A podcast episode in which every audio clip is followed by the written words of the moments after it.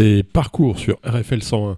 Et ce soir, pour la dernière de l'année 2022, juin 2022, notre invité est la radio elle-même, RFL 101, qui est représentée euh, dignement par euh, deux de ses éminences, euh, Virginie. Bonjour Thierry. Virginie Martineau. Oui, tout à fait, Thierry Lobu. Et Abdelkader Nadji. Bonsoir Abdel. Bonsoir Thierry. Bonsoir. Alors, qui est arrivé en premier sur RFL 101 Qu'est-ce qui peut me raconter vite fait l'historique sans y passer une heure? Ah, Sans y passer une heure, euh, je connaissais, j'ai rencontré Abdel qui, qui était déjà à la radio. Comme ça, c'est arrivé comme ça. Moi, euh, je suis arrivée comme ça parce que j'aimais bien, euh, j'aimais bien écouter la radio en général. Et puis voilà, ça m'a plu de faire des trucs comme ça de temps en temps. Et puis voilà, c'est arrivé comme ça. Abdel? Abdel, moi, je suis arrivé en 2009. Eh oui. Et puis euh, c'était mon parrain que je salue d'ici, c'est Damien Thier, qui était président et puis qui était aussi animateur euh, des émissions culturelles et aussi gastronomiques. Et euh, à partir de là, bah, à partir de, on est passé de l'analogie, des enregistrements dans la playlist analogique en numérique. Et à partir de là, bah, j'ai fait un travail pour faire la playlist, bénévolement en fait, en 2011-2012. Ouais les fils, les fils appelant les aiguilles. ça s'est fait comme ça. Euh, alors, ce qui frappe surtout, parce qu'on, ce qu'on a dit de RFL 101, c'est que c'est très musicalement éclectique. Il y a toutes les musiques. Bah ça, c'est depuis 1981 avec l'autorisation en 1983, c'était euh, l'archive aussi. Bah, j'ai consulté un petit peu l'archive pour que je puisse avoir des données, pour que je puisse continuer un petit peu le travail des anciens. Donc, euh, bah, c'était toujours comme ça. C'est la première radio qui a programmé du jazz. Et rapidement après, il y a eu des émissions euh, parlées, des interviews, des. Je pense qu'il y en avait déjà, mais moins. Dans les années 80 et 90, bien sûr, il y avait beaucoup d'émissions. L'autre pilier de la radio, c'était la musique, mais il y, a il y avait des émissions, des émissions qui euh, qui traite de, des sujets d'LGBT par exemple, euh, qui traite des sujets de société. Des sujets de société, oui. Voilà. Bah, je pense euh, que justement, c'était les radios, elles avaient le nom de radio libre et en fait, c'était pour parler de, de liberté, en toute liberté justement, de, de sujets qui étaient plutôt tabous ailleurs. Et en fait, c'était aussi la liberté de rire de tout et de n'importe quoi, de s'éclater en direct à la radio, de pas avoir de problème, de oh faut pas dire ça faut dire ça, on pouvait. C'était euh, c'était le bonheur à ce niveau-là. Alors on va lancer un appel à candidature. Est-ce que vous recrutez de, de nouveaux animateurs? Bénévoles, hein, je précise oui, oui, euh, toujours ça, toujours comme ça, suivant. Et aussi, parfois, d'une radio à l'autre, parfois, il y a, comme, comme dans les autres radios d'ailleurs, euh, chaque début de saison en septembre, il y a des nouveaux, il y a des départs, il, y a des, il y a des nouveaux arrivés qui vont de temps en temps pour voir un petit peu les autres ce qu'ils font. Et après, peut-être qu'il y aura le déclic euh, pour faire des émissions. Comme moi, j'étais en 2009, mais j'ai commencé à faire mes émissions à partir de 2005, par exemple. Ah oui. Donc, euh, Donc, si on a des vocations là qui nous écoutent, euh, bah, il faut qu'elles se fassent entendre à leur tour. Et pour ça, le mieux, c'est quoi? C'est d'écrire directement à contact@rfl101 bah, déjà d'écouter parce que c'est mieux avant hein, de connaître. C'est mieux de se faire une idée un petit peu de si ça plaît parce qu'il y a tellement de radios partout, il y a tellement de sujets abordés dans toutes les radios que d'abord faut écouter. Moi, je conseille d'écouter. Alors de toute façon, historiquement, euh, RFL 101 est la plus ancienne. Apparemment, euh, oui. De, de, ce que je sais, oui. Euh, et la, dernière émission en date, alors celle de François Ménan, l'effet papillon, c'est celle-là la dernière? Alors, j'ai un doute, Abdel. J'en profite pour vous remercier en tout cas pour l'accueil que vous avez réservé à Parcours. Déjà, le titre est super, je peux le dire parce que c'est pas moi qui ai trouvé l'idée. Qui a trouvé l'idée de parcours Ah, c'est Abdel qui a trouvé l'idée ah, du nom d'accord, je savais même pas. Et en fait... le sens du titre, Abdel. C'est lui qui a trouvé le titre aussi de l'effet papillon oui, bah l'émission de François Ménan. C'est un échange en fait par rapport aux, animateurs, mais aussi c'est c'est un échange et puis c'est un envie de l'autre aussi de venir faire l'émission, de parler, de participer un petit peu dans le travail, dans la vie associative par exemple. Le titre, ça c'est, il n'y aura pas de sens. C'est le contenu, il sera pas à la hauteur de parcours par exemple. Il y a beaucoup de gens qui qui disent euh, c'est parcours parce qu'il y a un parcours génial, enfin un parcours qui est exceptionnel. Euh, il faut venir pour en parler. C'est au contraire, c'est parcours, c'est c'est vraiment euh, un citoyen bien, toujours chaud, soit qui fait de la politique au pas ou de la culture. Ou de la culture, ouais. donc c'est simplement le cheminement, comment il est arrivé là. Donc c'est tout un, c'est tout un parcours, un passage de vie, des séquences de vie qu'on doit dire que tout est possible et que nos auditeurs, ça, ça leur permet d'avoir une idée et aussi de dire pourquoi pas, pourquoi pas moi par exemple. Alors promotion personnelle, puisqu'on n'est jamais aussi bien servi que par soi-même finalement. J'invite tous les auditeurs qui le souhaitent à réécouter euh, sur euh, podcast. Le podcast de la radio. Euh, tous les podcasts de la radio. Il y a plein d'émissions qui sont rediffusées, qui sont très facilement accessibles et gratuites. Alors sur parcours, ça m'a permis de revoir ou de réentendre des invités parce qu'on a reçu un paquet de gens. Hein, en fin de compte, on, a reçu un paquet de gens. Ils étaient tous intéressants. Mais tous. Tous, ils ont un truc à dire qui est vraiment original. Parce que tu sais les faire parler aussi, Thierry. Non, parce qu'ils savent eux-mêmes euh, finalement parler d'eux, qu'on prend un peu le temps pour, euh, pour les recevoir. Donc il y a eu, euh, je sais pas dans le désordre, hein, Peggy Plou si, ou Sophie Oconi, Émeric Rouillac, le commissaire-priseur. Il y a eu donc des députés sortants, par exemple, Philippe Chalumeau, qui ne l'est plus aujourd'hui. Député, député Il est en pleine forme. Euh, bien sûr, ouais, ouais. Donc euh, bon, euh, il y a eu la mère d'Azel Rideau, Sylvia. Il y a aussi Franck Monger du bateau, qui était fourni et puis réalisé par par ce monsieur. Eric également. Eric Petri aussi, c'est une figure qui est une figure et une figure d'RFL 101 aussi, mais un monsieur jazz en C'est monsieur jazz, et puis en plus, c'est Franck Mouget, Franck Mouget pour le bateau ivre, il est connu également. Donc on a reçu voilà plein de gens très différents. Et puis aussi Thierry Flamand. Et Thierry Le collègue d'Éric Petri. Eh ouais. Euh, donc que des bons souvenirs. Donc euh, encore une fois, j'invite tous les gens qui nous écoutent ce soir à, aller à l'occasion euh, prendre un petit moment pour se balader comme ça sur les podcasts d'RFL 101. Non. En général, les parcours en particulier, évidemment. On fait des on fait des découvertes en écoutant les podcasts parce qu'en fait, on rencontre des nouvelles personnes. C'est des rencontres à chaque fois qu'on réécoute un podcast de parcours. Ouais, ouais, c'est une manière de découvrir des gens plus ou moins connus. Alain Dayan ou Jean-Patrick Gilles, ils sont connus, ils ont été reçus aussi dans cette émission. Euh, ou euh, Olivier Le Breton également, euh, pour les politiques, qui sont venus. Et moi, pour ceux qui ne les connaissent pas, c'est une manière de redécouvrir un peu finalement des faces, pas cachées, mais des faces un peu oubliées parfois de la Touraine sur certains aspects sur lesquels on s'est moins intéressé. Et là, ça permet de reprendre une, un œil nouveau par rapport à notre région. C'est comme un, un, disque où il y a la face A, il y a la face B, et des fois la face B, on l'écoute pas, on, on écoute que la face A parce que c'est le tube. Et en fait, la face B, euh, c'est bien aussi. alors, Virginie, les disques n'existent plus depuis 30 ans. Ah, bien sûr que si. alors là, attention, Thierry, ah, les disques reviennent. Le vinyle revient. Le vinyle, il est à fond. C'est le côté vintage de. Ah, mais ça, c'est mon côté à moi, vintage à fond, à fond, à fond. Et, et moi, j'invite tout le monde à réécouter des vinyles, par contre. Oui, il y a le son qui est super. Tout à l'heure, tout à l'heure euh, Thierry, vous avez posé une question. Euh, les dernières émissions, bah, c'était euh, Compagnard. c'est un festival à taille humaine qui Qui les organisateurs, d'ailleurs félicitations pour eux parce qu'ils ont réussi un beau festival et il y avait pratiquement 6000 sur les deux jours. C'est un festival qui est accessible et puis les dernières, les dernières émissions, bah, c'était de, Saint-Patern-Racon en fait. Donc voilà, pour revenir sur les dernières émissions, j'ai une question parce que là j'ai l'impression qu'on est en train de faire parcours. Euh, parcours, de, parcours. Un, mini parcours. C'est parcours au carré. Et, toi, Thierry, comment t'es venu euh ah, Moi, je suis venu grâce à vous parce que vous m'avez invité lors de la sortie d'un livre euh, qui s'appelle 12h30, J'ai tué Kennedy aux éditions de l'Astre Bleu. 17 euros, il est à vous et vous saurez qui a tué Kennedy. Et voilà. C'est quand même pas mal. Ça n'a pas de prix, ça. non, ça, si, c'est un coût, 17 euros. Donc l'idée. Mais dans le sens où. Demandez-le à l'excellente boîte à livres. Ah, c'est quand même pas cher pour résoudre un, un des grands mystères du XXe siècle. Il y a des gens qui cherchent encore alors que. Alors qu'on a déjà trouvé. Alors qu'on l'a trouvé. Il faut passer à autre chose. nous. Et, après aussi cette expérience aussi, parce que quand même vous avez, euh, vous êtes dans l'événementiel, vous êtes en contact avec les artistes, et puis aussi par rapport à tout ce qui est relationnel. Comment euh, cette expérience-là pour pour toi par rapport à des invités, il y a parfois des invités qui viennent soit en retard, soit ils reportent, les remplacer. Comment ça s'est passé pour toi cette année, euh, Thierry? Ben écoute, ouais, de surprise en surprise parce que bon, d'abord chaque invité est vraiment très différent. Alors d'abord, j'ai l'impression qu'ils sont un peu nerveux avant. Alors je me dis que moi aussi, finalement, j'ai dû être nerveux avant, quoi. Mais est-ce que tu es nerveux Pourtant, ils ont l'habitude. En fait, ouais, ouais, toujours, ouais, ouais, j'ai toujours le trac, mais plus on prépare, moins on a le trac. C'est comme tout. Euh, je déteste arriver les mains dans les poches, euh, comme aujourd'hui. Mais aujourd'hui, c'est spécial, c'est la dernière de, on est en famille. parcours. On est en famille, exactement. Voilà, ce trac est compensé par la gentillesse des gens qui sont ici. Donc euh, Virginie, Aline, bien sûr, Abdel, évidemment, puisque on se supporte du début à la fin de chaque émission.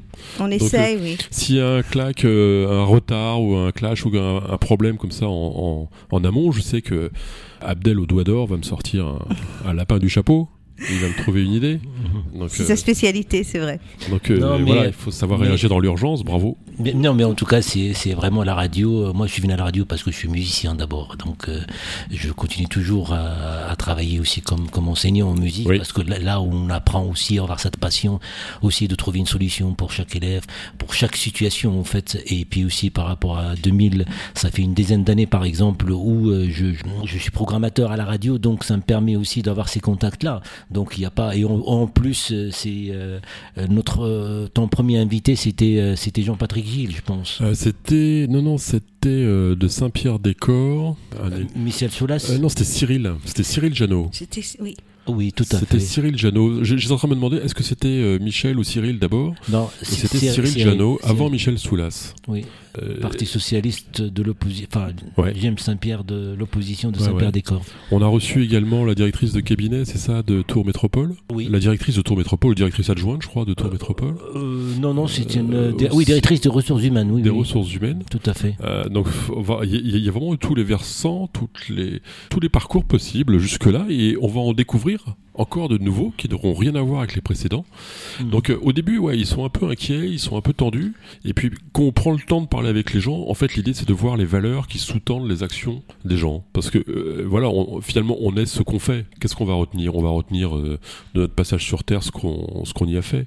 Donc l'idée c'est en, en, disant ce qu'ils ont fait, de trouver ce qui les a motivés. Ah, les, les traces qu'ils veulent laisser quelque part, c'est ça? Et qu'est-ce qui a permis de tracer de tracer ce parcours? Voilà. Et puis aussi, il faut saluer parce que on parle, on critique, on fait de la politique, c'est soi, mais de le faire euh, dans la place publique, c'est compliqué. C'est intéressant aussi de voir des élus locaux euh, qui se donnent euh, à fond. Enfin, moi, je connais pas d'élus locaux particulièrement malhonnêtes ou hypocrites ou etc. Enfin, je, pense à la maire d'Azel Rideau, Sylvia Gourier, qui, qui, a eu un boulot énorme. Après, j'imagine que des gens pourront ou voudront la critiquer, mais ils la critiqueront sur ce qu'elle a fait et pas sur ce qu'elle est. Euh, donc ce qu'elle a fait à Hazel Rideau, est-ce que c'est bien ou pas bien C'est pas à moi de le dire ou d'en juger, mais euh, en tout cas, elle est venue nous parler de son parcours qui l'a mené à faire ces réalisations qui ont un impact sur la vie de tous les jours chez les gens. Donc euh, c'est la même chose chez un député, par exemple. Hein. Un député, il vote la loi, mais il a aussi un parcours qui l'a amené avec sa part de hasard d'ailleurs, parce que je pense que Philippe Chalumeau, il y a 20 ans, ne s'est pas réveillé un matin en disant tiens allez, dans 20 ans je serai député. Tout un travail derrière. C'est plus compliqué. Voilà, donc il faut laisser cette place au hasard. Ce que je vois aussi, c'est que comme tout le monde, comme tout à chacun, chaque parcours est motivé par l'enfance. Il y a toujours un paradis perdu, il y a toujours un endroit où on est né, où on a vécu enfant et qui vous marque positivement ou négativement. C'est peut-être parfois un, enfer perdu. Il y a peut-être des gens qui sont sortis de l'enfer en devenant adultes. On dit qu'il y a deux parties dans la vie en fait. Il y a l'enfance et l'âge adulte. Et la deuxième partie sert à comprendre la première. Alors il ne s'agit pas de faire la psychanalyse de comptoir. Il y a des émissions très bien pour ça ailleurs. Mais euh, en tout cas, on ne peut pas nier que dans le parcours d'un individu, il y a des actes fondateurs qui sont posés dans l'enfance. On en a parlé avec Franck, qui a hésité à devenir curé, comme chacun sait, mmh. Franck Mouget.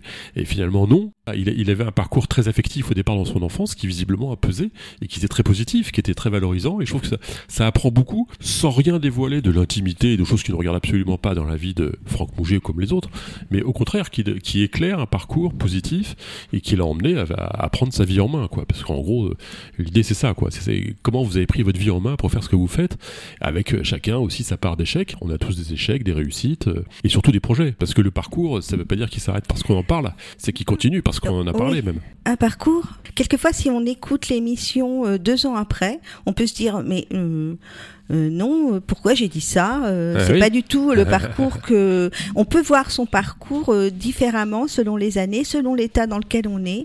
On va dire des choses, on va avoir l'impression qu'on les a vécues intensément et quelquefois avec du recul, c'est pas le cas et c'est ça qui est drôle en fait. C'est de réécouter aussi les choses comme ça avec un peu de distance et de se dire en fin de compte, j'ai passé des moments difficiles, mais en fin de compte, c'était pas si difficile. Ou j'ai passé des, j'ai cru passer des moments très joyeux. Et en fin de compte, c'est beaucoup mieux maintenant. Enfin, c'est ça qui est drôle. Oui, c'est tout, à fait. Et euh, d'ailleurs, euh, j'observe que la plupart des invités sont sortis d'ici en se disant euh, ah tiens, j'aurais dû dire ça. Alors, ce Patrick Céleste, il a dit Oh, j'avais pas fini avec son accent. J'avais pas fini. Avec sa voix de Karl Lagerfeld. Et gars, il va être content.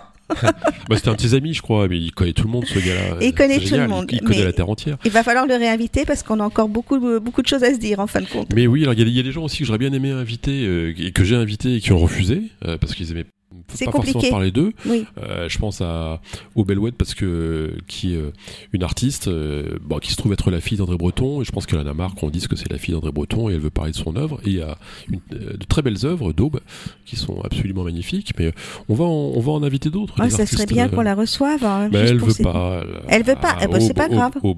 On peut parler d'elle. Elle veut bien qu'on parle d'elle sans qu'on la reçoive? Non, je pense qu'il faut parler de son travail en fait. Eh ben, elle, son travail, oui. qu'on parlera d'elle, son travail, et je vous montrerai son bouquin, il est magnifique. Parce que ça, on peut aussi faire le parcours de quelqu'un sans que la personne soit là. Oui, est-ce que c'est possible? Ah bah sûrement, sûrement. Après, euh, ça donne un peu moins de relief. C'est intéressant par rapport à ce que tu disais exactement tout à l'heure. C'est euh, euh, les gens sortent de là aussi en se disant, comme Céleste, j'aurais dû dire ça ou, ne pas dire ça. Oui. Je pense que par exemple, quelqu'un comme Sophie Oconi, si elle revient dans deux ans, elle aura des discours aussi complètement évolués qui, auront, qui seront très différents de.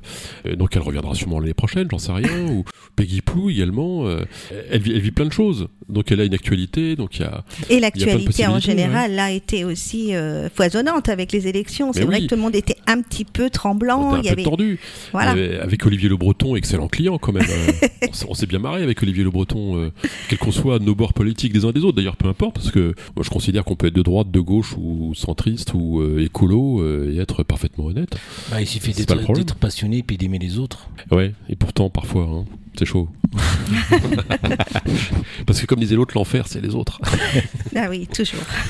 c'est ça le problème. Donc, bah, écoutez, on va faire une pause musicale. Donc euh, pour euh, c'est la première fois. Ah oui, c'est vrai que dans bah Parcours, on fait. Pourquoi Thierry, en fait tiens Pourquoi on fait jamais une pause musicale Mais Je sais pas, on n'y pense pas, on est pris dans la conversation. C'est dingue ça C'est l'art français de la conversation. Bon, on fait une pause musicale cette fois.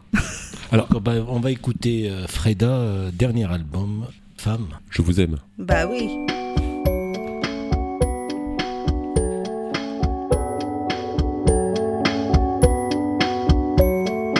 Femme bissolaire, portant ses pierres entre deux eaux, entre ciel et mer. Femme bissolaire, d'os et de chair, de froid, de chaud d'été et d'hiver, femme et solaire, qui va, qui est, dans l'air du temps, entre ombre et lumière, femme et solaire, ou son contraire, aux cieux cléments, entrecoupés d'éclairs, femme et solaire, vie sensuelle, entre deux pôles et sans barrière où lui ou elle cherche une épaule. Salutaire, vie solaire, qui va, qui est. Dans l'air du temps, entre ombre et lumière, vie solaire, ou son contraire, infiniment. Se chercher, se perdre.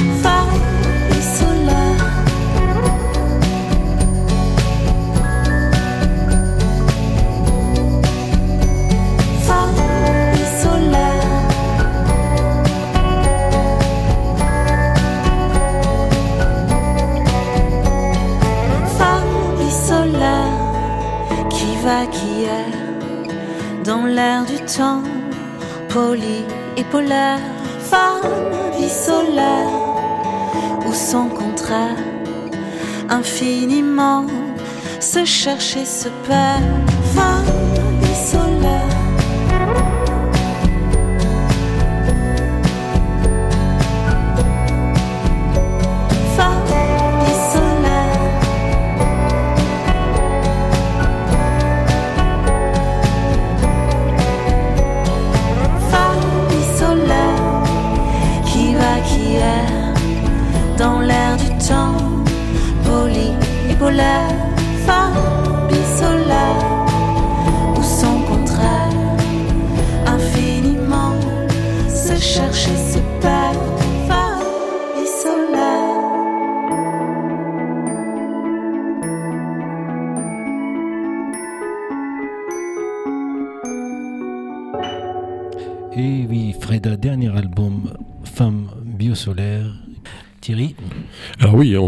reprend l'année prochaine, l'émission Parcours. Là, c'est la dernière de l'année.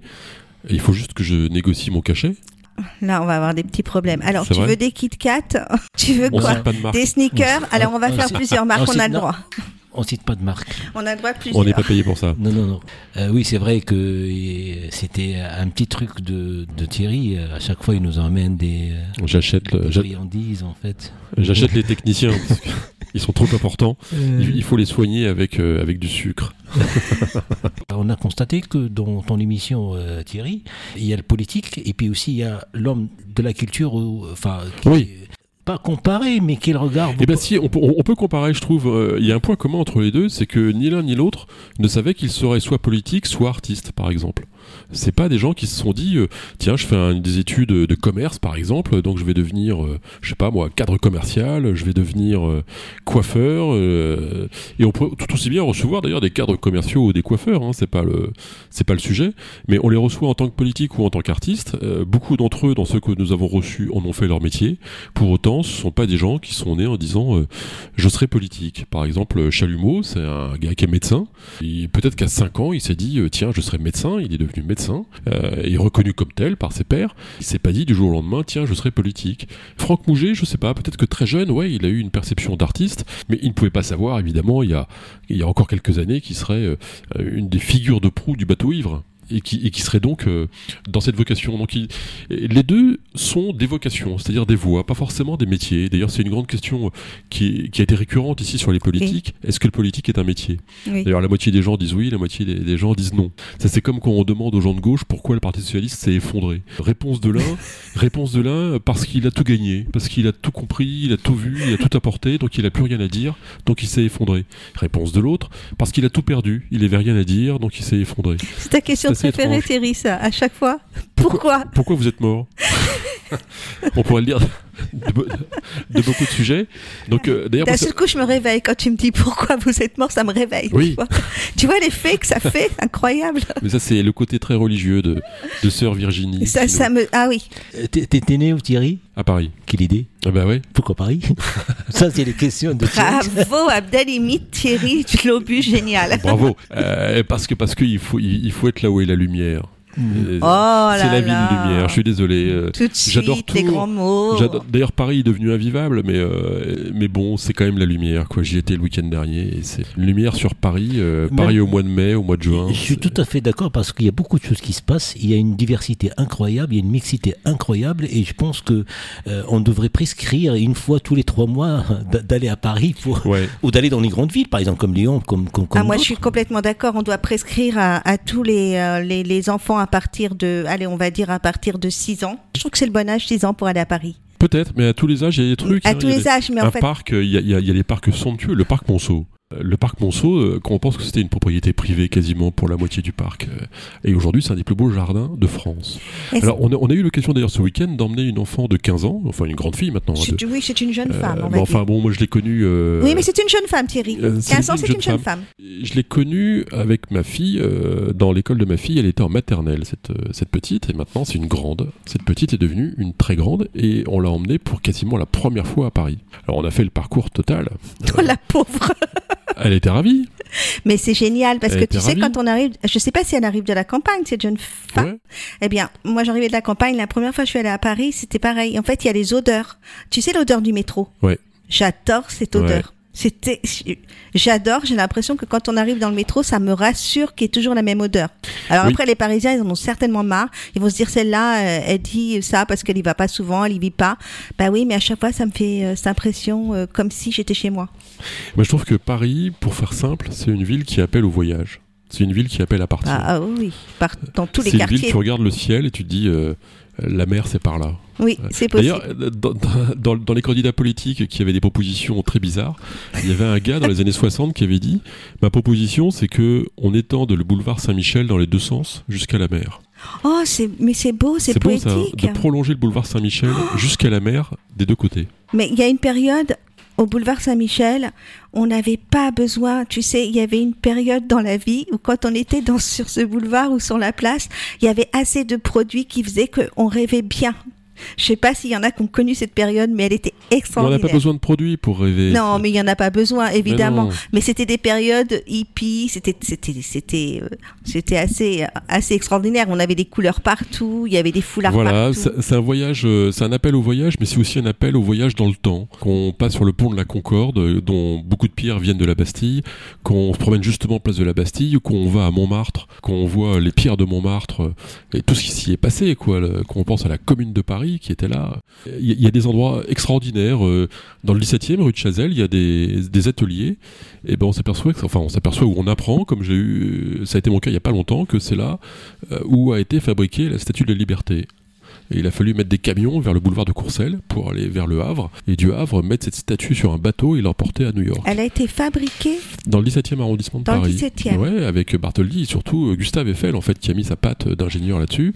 On apprend des trucs bizarres, comme la Tour Eiffel, par exemple. Est-ce que vous saviez que le poids qui, qui est contenu dans la Tour Eiffel, le poids d'air, est plus lourd que la tour elle-même? C'est ça la performance technique de la tour Eiffel, c'est que l'air qu'elle contient a une masse plus importante que les barres de fer qui l'entourent. Là, on voit pas ma tête, ah ah. mais euh, je fais une tête. mais euh, un, mètre cube d'air, ça pèse 1,225 kg. L'air a un poids parce que sinon il serait pas sur la Terre. tout, ça pour dire qu'on devrait faire des parcours avec des villes entières.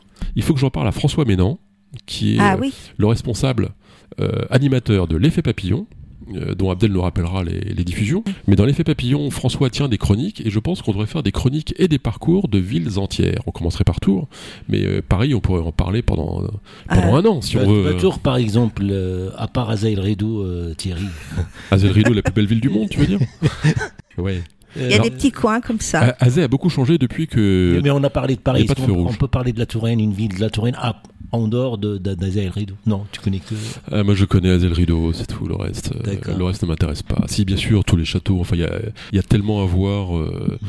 Cette pierre blanche euh, est tout à fait unique dans le monde. Quand on en parle, j'étais en Australie assez longtemps. Les gens là-bas connaissent bien la France. En Australie C'est assez étonnant, ouais. Alors, ils vous parlent de deux choses. Ils vous parlent de la guerre de 14 parce que l'Australie a envoyé des contingents énormes euh, en 14. D'ailleurs, il nous explique qu'en 1918, ils ont mené la première offensive de la contre-offensive qui a permis de repousser les Allemands, etc. Bon, que c'est grâce à leur grand-père qu'on a tout gagné en 1918. Et c'est pas faux. Il nous parle surtout, en fait, du. C'est euh, l'histoire qui retient. Mais ouais, il nous parle surtout de ces jeunes gars qui allaient mourir pour le bout du monde sans vraiment savoir pourquoi, évidemment. Et ça, c'est. Ils avaient raison. C'est assez terrible. Hein. c'est assez terrible.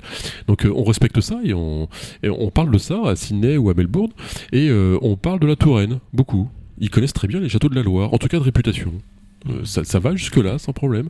Alors ils doivent les connaître mieux que, que les Tourangeaux eux-mêmes. Mais bien sûr, toujours. Mais ça c'est pareil. Euh, Paris est moins bien connu des Parisiens que beaucoup d'étrangers qui ont vécu. Euh, c'est une ville d'accueil pour les écrivains américains. Ça, ah, Mais revenons à la, à la Touraine. Tu as parlé aussi de la guerre parce qu'à chaque fois que tu as reçu un invité, tu as commencé toujours avec une pensée à l'Ukraine. Il faut toujours, ouais, ouais. alors... Ce, que, as fait, ce que tu n'as pas fait cette fois-ci. Ben non. Parce qu'il n'y a pas l'invité et il n'y a, pas le même cérémonial. Un petit mot Thierry sur, euh, sur, cette, euh, sur cette guerre euh, bah, Sur cette guerre, on, nous avons le même niveau d'information, c'est-à-dire que nous n'avons pas d'information. Aujourd'hui, ce qui circule, c'est qu'on est à contre-front. C'est-à-dire qu'on a, on a toujours cette, ce regard suspicieux par rapport aux Américains on est toujours à se dire, finalement, est-ce que c'est pas les Américains qui ont mis le doigt dans l'engrenage pour que les Russes soient forcés euh, de vendre aux Chinois et euh, soient obligés de, par détour, d'acheter du matériel américain et de favoriser les exportations américaines? On est, toujours à contre-front avec ça, on est toujours à se demander si tout ça n'est pas la faute des Américains qui auraient provoqué les Russes, et les Russes étant ce qu'ils sont, euh, ne connaissent que la force. C'est vrai qu'un type comme Poutine n'a jamais vécu que dans la guerre, de toute façon.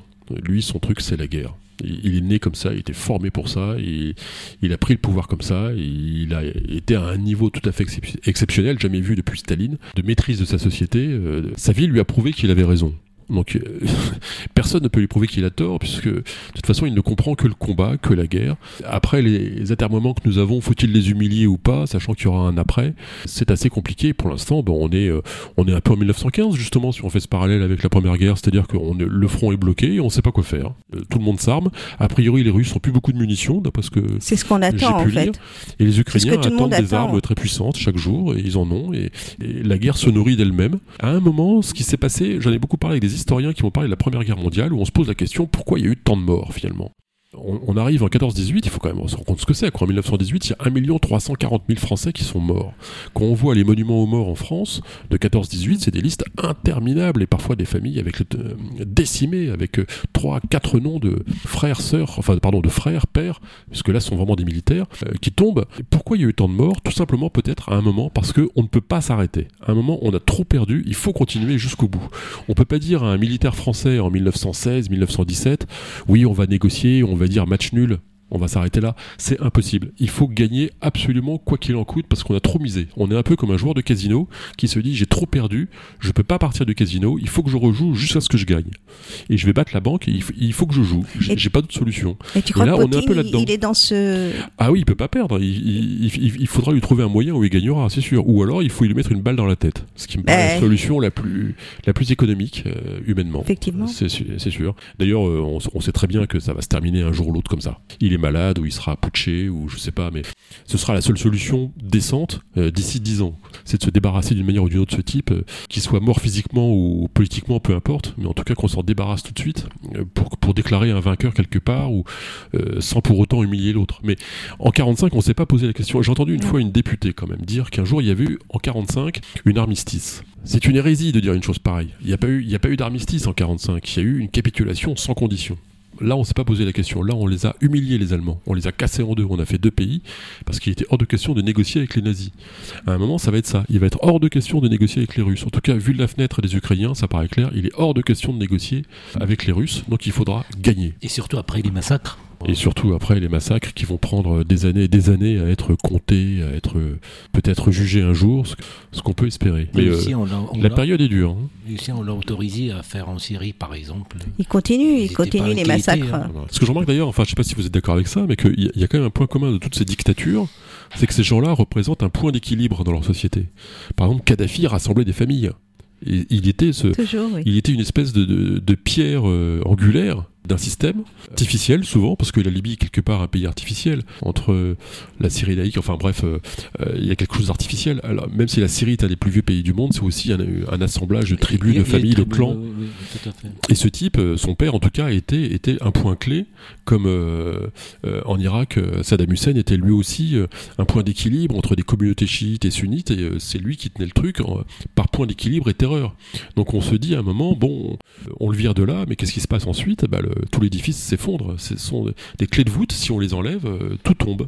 Donc si on enlève Poutine, euh, personne ne sait ce qui va se passer. Quoi. Euh, bah, on sait qu'il n'y aura plus de guerre en Ukraine, ça c'est sûr. non.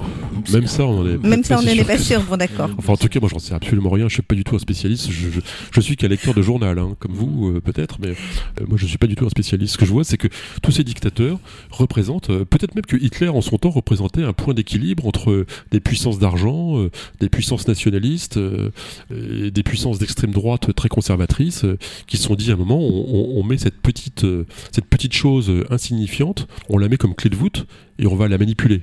C'est ce qui avait été fait en 33 et euh, avec les conséquences qu'on sait. J'imagine même que Napoléon, des gens comme Talleyrand, Barras, etc. se sont dit on va mettre ce général, on va pas mettre Murat parce qu'il est trop, il est trop puissant. on va mettre un type pauvre d'abord, on va mettre un type qui, qui, a été loin assez longtemps en Égypte, un type qui est assez populaire mais qui finalement n'a pas de parcours euh, si prétentieux que ça, donc on va le mettre comme consul, si ça lui fait plaisir.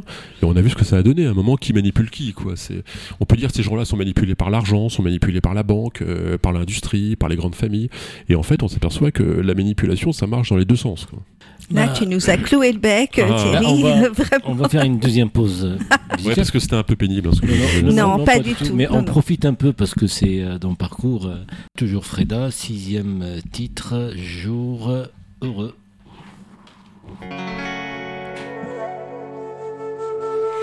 Des stores qui filtrent les rayons d'un plein soleil d'été.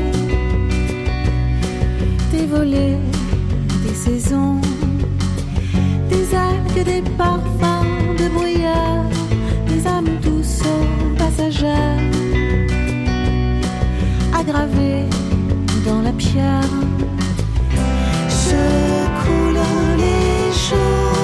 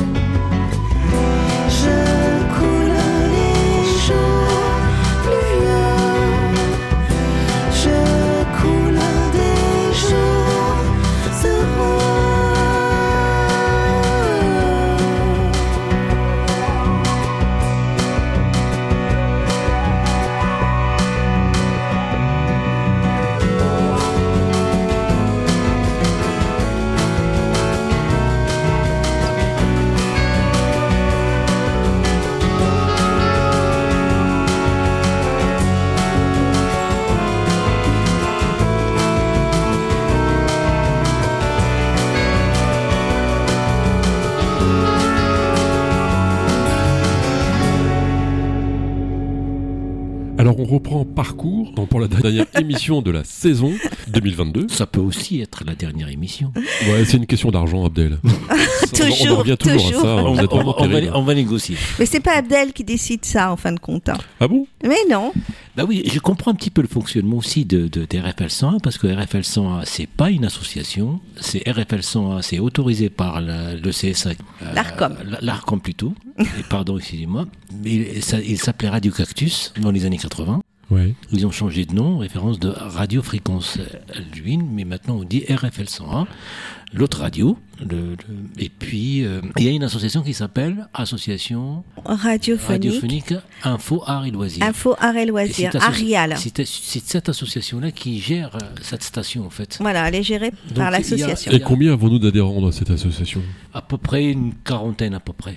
Une quarantaine, c'est-à-dire on a, on a à peu près 12-13 animateurs, Ouais. en gros, et après on a des bénévoles, euh, des alternances. Il y a eu des alternants aussi, ouais. Oui, mais Voilà, bien sûr. mais en tout cas, moi, je, enfin, je, je suis à mi-temps ici par rapport à la programmation artistique. Mais des services civiques, il y a des contrats aidés Oui, aussi. oui, oui, donc, oui, euh, j'ai vu voilà. tout ça, ouais, ouais. Euh, c'est pour permettre aussi de passer de passer les expériences et de et de mais mais c'est vrai il faut qu'on les autres radios ils ont ils ont deux temps plein en fait Donc s'il y a des gens qui veulent faire des stages, ils peuvent toujours aussi euh, faire parvenir un CV. Bah, ils le font. Ils le font On en reçoit très bien. tous les ans. Et on euh, les lit. Des petites, euh, des jeunes euh, qui font Ouais. euh, un stage de troisième. Ouais. Les stages euh, en entreprise aussi, quand ils font des facultés ou euh, Des stages en entreprise. euh, euh, oui, et si donc on, accueille des animateurs bénévoles, Oui. euh, ben, il faut qu'ils se, qu'il faut qu'ils lèvent le doigt quoi. En gros, il faut qu'ils se présentent, qu'ils Toujours, bah, Ils écrivent. Ils ils envoient un mail un en mail à la radio contact Oui, oui. arobase rfl101.fr. Ils sont très débrouillards. mais en tout cas Ça. pour l'instant on a on a on a des-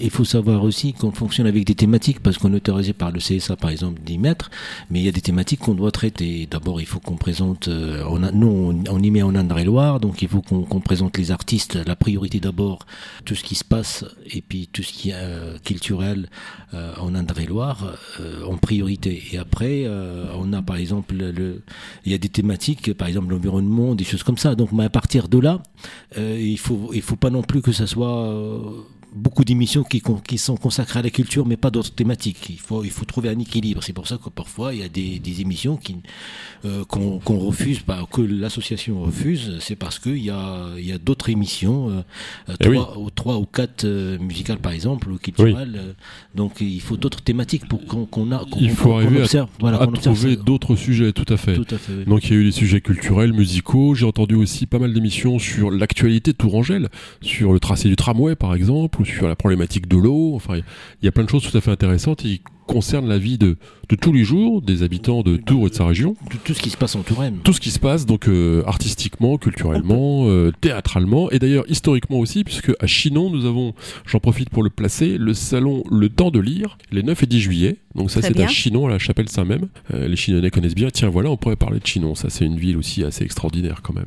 Oh, on a du monde qui connaît bien Chinon. ah bah bien sûr. Même, même on a un animateur qui On a un Chinon. animateur qui À connaît bien Chinon. Chinon. Ouais, C'est ouais, ouais. François Ménon qui. euh, Alors François Ménan connaît tout sur tout. Ah, alors, c'est assez agaçant. C'est-à-dire, mais euh, non, c'est pas agaçant. On a besoin de personnes comme ça. Ah, déjà, c'est une encyclopédie, François. Je le eh ben, disais au premier ben, degré. On en a besoin. On en a besoin. Une véritable encyclopédie. Donc, euh, il fait des chroniques euh, sur l'effet papillon, qui est une émission qui supporte la comparaison avec Parcours, je trouve. qui supporte la comparaison. Moi, j'ai la chance d'avoir des invités à chaque fois extraordinaires parce qu'à chaque fois ils sont uniques et on prend le temps d'en parler. Euh, allez, est-ce que vous, il y, a des invités qui vous ont plus marqué que d'autres? Est-ce qu'on balance ou parcours ou en dehors de parcours, bien sûr. Oui, parce que c'est selon euh, les affinités, selon l'humeur dans laquelle on. Oui, alors c'est sûr qu'on a reçu des profils très différents sur euh, sur parcours le, le jeudi soir, et pour autant, il y a toujours cette ligne quand même qui conduit les gens à revenir j'allais dire. C'est-à-dire que tous ces invités, euh, s'il y en a qui nous écoutent euh, par hasard ou volontairement, euh, je trouve que ce serait bien qu'ils reviennent. Oui, j'y pensais. Qu'on fasse un point. Mais c'est addictif aussi, ça. Je pense que c'est addictif. je pense qu'ils aiment bien parler, en fin de compte, les gens. ils aiment bien parler d'eux. C'est très important et, et ça fait du bien. On pourrait faire une émission thérapeutique s'il y a quelqu'un qui a, je sais pas, un, gars qui est un peu mégalo, ou qui est un peu parano, on pourrait le recevoir ici. Puis, euh, Complètement. qui, a, un problème affectif quelque part, je sais pas, on le reçoit et puis on, fait une thérapie gratuite à la radio. Ça peut être. Euh, à, la télé, ça marche bien ça. Mais, sérieusement, non, sérieusement, moi, ce qui m'a frappé aussi, c'est parcours euh, les invités femmes, par exemple. Tout de suite dans le sujet, ils ont une sincérité plus. Enfin, en tout cas, en laissant dès le départ, ils sont partants pour partager un petit peu leur expérience, comme Laurent Servet, comme Oconi. Laurent Servet, absolument, qu'on a reçu, que, pas, que j'avais pas cité, tout à fait. Donc il y en a d'autres qui sont sur le terrain, Laurent Servet par exemple, Oconi aussi, ouais. de Saint-Blancet. Donc... Elles sont moins dans la frime. Hein. C'est sûr que les garçons, on a besoin de frimer un peu, quoi. de leur amener un peu. Les filles, elles sont euh, dans le fer. Non? Alors là, j'ai aucune idée. alors, là, c'est des clichés. Il y a aussi Alain, Alain, Dayan aussi qui a fait une superbe émission, par exemple. Patrick, Jean-Patrick Gilles. oui, c'est des bons clients parce que voilà, ils ont une grosse habitude aussi. Donc, euh, on a reçu Perico Légas aussi, euh, qui est un homme de médias. Donc, euh, évidemment, pour lui, c'est le BABA, c'est très facile. Mhm. Donc, il est toujours intéressant, il y a toujours des trucs à raconter. donc, ce serait bien qu'ils reviennent aussi. C'est vrai que si des femmes sont intéressées, ça serait bien parce qu'en en fait, je crois qu'on manque de femmes. Mais c'est toujours le cas un petit peu. Mais quand même, il faut dire, c'est la première saison de parcours. Hein. Oui. Donc, vraiment, c'était très intéressant. Je pense que ma question, bah, tiens, je, je profite pour poser cette question-là. Est-ce que tu vois la même, de la même manière parcours Est-ce qu'il y aura des changements euh, comment, ça va se passer pour l'année prochaine? Oui, l'année prochaine, on va, on, on, va changer le canevas des questions. Il n'y aura plus de questionnaire de Proust. Il y, en aura d'autres. Euh, il y aura peut-être euh, peut-être un peu plus de rentre dedans avec les politiques parce qu'il faut un peu les secouer. Bon, ils aiment ça de toute façon. ça va leur faire peur. Mais non, non, non, non, non parce qu'il n'y a jamais de, de piège. on, on, va on va pas accueillir quelqu'un sur je sais pas moi le montant d'un budget par exemple ou tel article de loi parce que parce que personne ne sait tout et en direct comme ça c'est pas euh, c'est pas fair play en gros quoi mais ce serait peut-être bien d'avoir un peu plus d'opposition de contradiction euh, sur des sujets de fond et, euh, ne, pas comprendre. Moi, ça me frappe toujours depuis que je suis petit, que je regarde la télé, que je vois les journalistes qui, quand même, soit servent la soupe parce que c'est plus facile, soit ont une liste de questions qui déroulent sans écouter la réponse précédente. Donc parfois, d'ailleurs, c'est insupportable. Donc c'est un peu pénible. Alors aujourd'hui, on est un peu dans le talk show sur euh, BFM, CNews, tout ça, où bah, ça s'engueule hein, artificiellement. c'est pas mon cas. Ouais, ouais, c'est rapidement pénible sur une des deux que j'ai citées, en tout cas, où la mauvaise foi est partout. Et, bah, c'est facile de, de se prostituer sur des sujets de sécurité par exemple, ça c'est pas compliqué. Hein. On, balance ça et on sait que les gens vont écouter. La sécurité, ça fait toujours recette. Hein. Mais, mais, ça, non, je pense pas que ce soit vraiment l'orientation à prendre, mais plus sur les sujets de fond. Les gens ont, le, ont besoin de poser, de comprendre euh, des sujets complexes. Mmh. Euh, par exemple, les grands sujets qui nous intéressent aujourd'hui pour la survie de la planète sont éminemment techniques réchauffement climatique, euh, j'ai entendu des gens du GIEC, euh, ils disent pas la même chose les uns entre eux. Hein, ça les gêne pas d'ailleurs entre nous, euh, soit dit, c'est assez troublant. Ils disent des choses très différentes et ça les choque pas plus que ça. Démonstration on a été apportée au moment du Covid, où les gens alors là se sont lâchés. On a eu comme de même que nous avons 67 millions de sélectionneurs au foot, là on a eu 67 millions d'épidémiologistes d'un seul coup. C'était glauque. C'était glauque de voir des médecins qui avaient rien d'autre à faire que mais sur les vraiment, c'était exactement ça. En fait, c'était glauque, mais c'était morbide et j'ai l'impression que les, les gens ils sont attirés par tout ce qui est morbide quand même. Mais c'est pour ça qu'ils se jettent un petit peu. Euh, moi je crois pas. Moi je crois que les gens ont besoin d'être considérés comme experts de leur propre vie. Ils ont bien le droit. C'est bien le moins. L'engagement citoyen que nous avons vu des politiques, c'était bien ça, c'était bien des gens qui, qui, ont voulu être experts de leur vie, qui étant à l'écoute des autres, avaient des solutions collectives à proposer. Là, par exemple, on a une femme de ménage qui est rentrée à l'Assemblée nationale. C'est très bien. Enfin, c'est un peu symbolique. Euh, mais ce serait bien que les classes populaires soient mieux représentées. Et moi, je, je pense que des gens, même s'ils ne sont pas experts en climat, ont quelque chose à dire sur le réchauffement climatique. pas à comprendre qu'on cite euh, le métier de la personne qui, euh, en fait, on s'en fiche. Bah, pas tant que ça, parce que ça. Je trouve ça, je trouve ça étonnant. Je trouve que ça... ça... peut lui donner, si on le prend positivement, si tu veux, ça lui, lui donner une forme d'expertise par rapport à la vie qui n'est pas neutre. Mais oui, pas rien. mais est-ce qu'on a besoin de nous savoir ça? Oui, on a besoin. Moi, j'ai besoin de savoir que, euh, bon, peut-être pas individuellement, mais de, en tout cas, d'avoir confiance dans une assemblée qui représente des gens, par exemple, qui connaissent le monde de l'entreprise. Ce qui n'est pas forcément le cas. En tout cas, le, on attend peut-être aussi de l'assemblée qu'elle soit une photographie de la population française, ce qui est une erreur, parce qu'on peut pas demander à tous les gens de représenter euh, exactement toutes les professions, euh, ou alors on va au Conseil économique et social, environnemental, mais pas la, pas une fonction élective. D'ailleurs, je pense que c'est un des grands sujets qui sera débattu l'année prochaine, c'est la question de la représentativité. Mais moi, je trouve que. Attends, je suis pas d'accord parce que je dis toujours qu'il y a des gens qui euh, connaissent très bien certains sujets. Tu as des gens qui sont très très bien, qui connaissent le sujet de l'enfance très bien, qui sont capables de s'occuper de, de, plein d'enfants, qui sont capables de, de faire des études et, et, des diagnostics très précis et qui n'ont pas d'enfants. Et c'est pour ça que moi je dis qu'à l'Assemblée, on peut être représenté par des experts, des gens qui se donnent encore plus à fond et qui c'est pas pour ça que c'est pas parce qu'ils viennent de tel milieu ou de tel milieu. En fait, on n'a pas besoin de savoir ça. On a on a besoin de savoir s'ils sont compétents dans leur fonction. Ben, c'est pas exclusif l'un de l'autre. Quelqu'un qui a travaillé toute sa vie sur une question d'environnement, c'est vrai. je sais pas sur le réchauffement climatique, hein, mettons que ce soit un docteur en physique, euh, machin, en chimie, je sais pas quoi, un docteur météo, il aura peut-être un point de vue. Euh, un docteur en météo, on en a vraiment besoin en ce moment. euh, ben, il sera peut-être pertinent aussi sur ces sujets-là. D'un autre côté, on peut pas non plus faire euh, du politique un, pur expert. Ça, ça marche pas. Il y, a eu plein d'exemples comme ça. Ça a commencé avec le général Bijard, tu vois, qui était général. Oh là là Le mec a Je été me ministre... rappelle surtout. Tu te rappelles de lui? Le mec a été ministre de la Défense. Il a tenu combien de temps? Il a tenu 15 jours? Ou Schwarzenberg, professeur de médecine, il a tenu 3 jours. Pareil. Euh, Barzac à la santé, c'était une catastrophe. Arpaillange à la justice. Je me rappelais pas de la santé. Euh... Michel Barzac? Euh, Non, je me rappelle. elle était super mignonne. Moi, j'avais 25 ans. Mais à part ça, elle a pas laissé un souvenir impérissable parce que c'était pas une politique. Par contre, sa fille, évidemment, passe à la télé parce que euh, voilà, dans les grands médias, il y a que c'est comme dans le showbiz, hein, c'est que fils et fille d'eux. Hein, euh, je ferme la parenthèse pour dire que finalement, euh, l'expert ne remplace pas le politique. Et c'est pour ça que je dis que les gens sont aussi experts de leur propre vie. Moi, je pense que quelqu'un qui est agriculteur a quelque chose à dire sur la pollution, non pas parce qu'il est générateur de, de pollution, mais parce qu'il vit dans un monde rural où il a ses contraintes et ces contraintes sont énormes. Et il doit faire face à un avenir très incertain. Ça touche à la finance aussi. les swaps de taux, tu vois, si on veut être un peu technique, les agriculteurs, ils savent ce que c'est, hein, de changer des taux d'intérêt quand tu changes de monnaie, euh, d'échanger du blé contre du café, etc. Enfin, ça, ça s'invente pas les swaps de taux.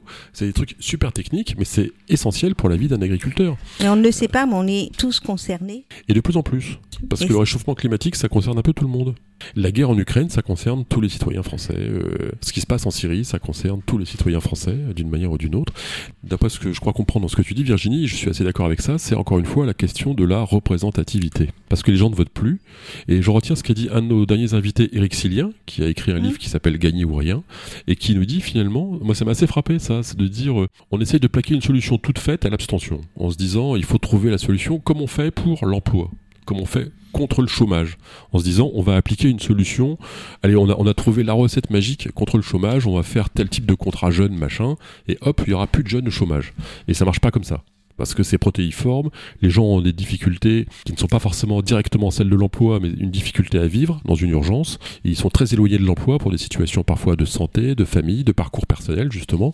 De même, dit-il, il y a peut-être la même problématique par rapport à l'abstention. Peut-être que les gens ne votent pas pour des raisons complètement différentes et qu'on ne peut pas appliquer la même solution à tout le monde. Sauf, à rendre, sauf à rendre le vote obligatoire. Pourquoi pas? Auquel cas, il faudrait prendre en compte le vote blanc. Donc est-ce que ça peut être une solution artificielle, mais ce sera peut-être un point, un point obligé C'est quand même intéressant de réfléchir à cette question de représentativité. Est-ce que est-ce qu'il est logique d'avoir une élection à deux tours, par exemple, pour élire un député, un président, un truc? Moi, je trouve pas. Est-ce que c'est logique? Honnêtement. Euh, Visiblement, ben, les gens n'adhèrent plus à ça. Non. Euh, et les gens sont à peine élus que de toute façon, on veut les pendre. On a, on a quand même le syndrome. On veut les pendre. On a le syndrome Louis XVI. Hein. on veut un roi en France pour pouvoir le guillotiner. On vote même plus maintenant pour, on vote contre. Ah mais c'est ce que dit Perico Légas d'ailleurs clairement, c'est que là vraiment, enfin et même plein de journalistes aussi, c'est qu'est-ce qu'on n'a pas fait pour que le Front National ou le Rassemblement National ne soit pas au pouvoir la prochaine fois? On a tout fait. On met des ministres qui sont quand même dans des affaires euh, particulièrement glauques, euh, ça gêne pas. On, vote tranquillement ou on laisse voter pour euh, des gens du Rassemblement national pour qu'ils deviennent vice-présidents de l'Assemblée, ça gêne personne.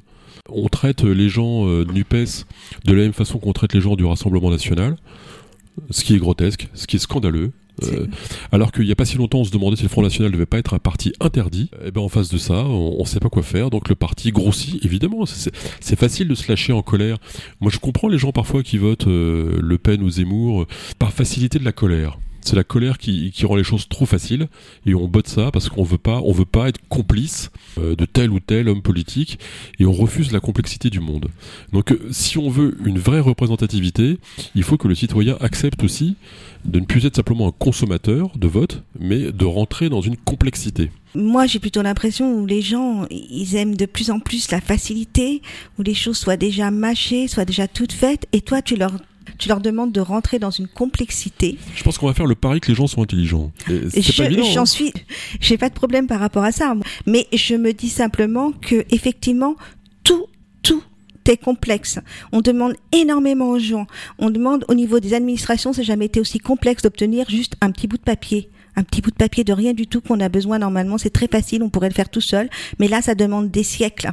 Tout est comme ça. Et les gens, on leur demande énormément. Ils sont fatigués, ils en ont marre. Et peut-être parce qu'on est aussi euh, dans un entre-deux. Entre de transformation. De transformation. Il y a un pays où il n'y a plus de... on pourrait dire qu'il y a quasiment plus d'État puisque tout se fait sur une carte où il y a tout. Ta carte. Sur des plateformes. Ta carte Sécu, voilà. Euh, tu vas sur des sites, tu as une carte, une espèce de carte vitale, où tu as toutes tes informations. En France, 40% des informations que l'État te demande, il les a déjà. Mmh. En France, euh, mais c'est absurde parce qu'on nous le demande constamment. Il y a une juge, il y a une juge d'application des peines qui m'a expliqué ça en disant mais euh, c'est très bien. Euh, il est normal que tel juge à côté n'ait pas vos informations vous concernant par rapport à telle affaire et qu'elle vous redemande des informations. C'est vrai, ça paraît logique. Il faut pas qu'il y ait des séparations aussi. Donc euh, ces complexités ont une explication. Euh, sur les normes, ça, ça, a une explication. Il faut arriver à simplifier. Soyez patient. En fait, tout a une explication. Il faut juste poser les questions. Moi, je dis aux gens prenez votre destin en main. Laissez pas les autres décider à votre place parce que c'est trop facile de pleurnicher en disant. on a envie de pleurer des fois, Thierry, quand même. On a envie un petit peu de pleurer. alors pleurons ensemble. Pleurons ah ensemble pour savoir quoi faire. Bah, revenons, euh, Thierry et Virginie avec euh, demain, c'est le premier. La Saint-Thierry. Demain, c'est la bah, Saint-Thierry bah, Les émissions arrêtent. Oh là là, bonne fête, Thierry C'était un, voleur. Pour cette saison. On peut toujours faire mieux. Je voudrais remercier particulièrement, bah, dans l'ordre, Juliette. Parce que Juliette Lobu, c'est elle qui a choisi le générique. Oh. Euh, Alors, qui est Juliette, s'il te plaît? C'est une des trois plus belles filles du monde. Oh bah, ça nous fait une belle jambe. Qui ah, est cette Juliette? Juliette a 15 ans. Euh, elle part aux États-Unis dans 10 jours. donc, euh, je pense qu'elle va faire découvrir RFL 101 à Santa Barbara, Californie. Ils vont tous nous écouter là-bas. Je l'aime, cette Juliette. Ça nous va. Ça, nous va, tout à fait. Oui. Elle compose de la musique. Donc, je lui dis qu'Abdel venant à la maison bientôt, il faudra qu'elle demande des conseils à Abdel pour la composition musicale. Et, peut-être ça sera le, projet, le prochain générique de un nouveau générique pour la saison prochaine. Juju, Juju, tu vas nous faire le prochain générique. La deuxième plus belle femme du monde, enfin ex hein, tout ça, s'appelle Clémence. Elle a 28 ans. C'est notre Amérique à nous et Diane, euh, qui m'a dit qu'elle écoutait de temps en temps cette émission, mais euh, à qui je dois. Euh, T'as beaucoup de chance quand même, Thierry. T'es très entouré. Insolente. Une chance insolente. Insolente. Vrai. Diane, c'est mon horizon. Mm. C'est mon Amérique à moi. Mon Amérique à moi. voilà. Alors, mais bon, ça c'était perso, et ça n'intéresse pas grand monde, à part les auditeurs de la radio qui doivent savoir que Abdel est aux manettes et ne compte pas son temps, son énergie et son astuce pour que tout ça marche et soit enregistré. Même légèrement fiévreux, il y arrive quand même. Euh, il est toujours en pleine forme. non, mais en tout cas, la passion, et puis il faut le rappeler. Il a la passion. Et donc on remercie également Virginie et Aline et Aline euh, qui nous écoute et tous, Les, tous les gens qui participent à qui participent euh, de près ou de loin à faire euh, à faire exister la radio, à la faire vivre parce que bah. c'est vivant ça, hein. il y a un cœur qui bat dans cette petite radio. Alors, écrivez à cette radio, proposez des trucs, soyez volontaires. On lit des choses. Et surtout on a, on, a puisque vous avez remercié un petit peu le qui, qui contribue à l'existence et à la continuité de cette radio, bah il faudra un ancien parmi nous, c'est Aziz, le comptable, qui est là depuis maintenant. Notre trésorier, euh, notre trésor. Pratiquement 30 euh, ans, 32 ans. C'est grâce, grâce, à lui qu'on a un fric fou en Suisse. Mais exactement, mais c'est mon, c'est mon trésor à moi et il est à personne d'autre. Alors attention. Et puis je rappelle que déjà Eric Petri, un grand hommage à lui parce que ça ah fait plus que 24 ans, une vingtaine d'années maintenant qui est même un des plus anciens aussi, euh, Eric Petri qui nous a vraiment euh, euh, proposé les concerts avec cette partenariat avec le Petit Fouche Jazz en Touraine. D'ailleurs sa dernière émission c'était la semaine dernière consacrée Jazz en Touraine du 9 au 18 septembre en direct en partenariat avec Radioactive sur place de l'Igéria. Il y aura un autre plateau en direct et je rappelle que aussi on a notre partenaire aussi euh, Sinophérie, la Sinophérie de Semblon, c'est là où le pays de Piggy Plou qu'on a invité ah ici. Ah oui, c'est vrai. Donc euh, et puis aussi par rapport à Terre du Son le 8 et le 9 et le 10 juillet, on sera toujours en direct de 19h de 15, 17h à 19h euh, le, festival d'été avec une transmission avec des émissions, avec des rediffusions. D'ailleurs, vous allez retrouver euh, les rediffusions de, parcours et d'autres émissions, bien sûr.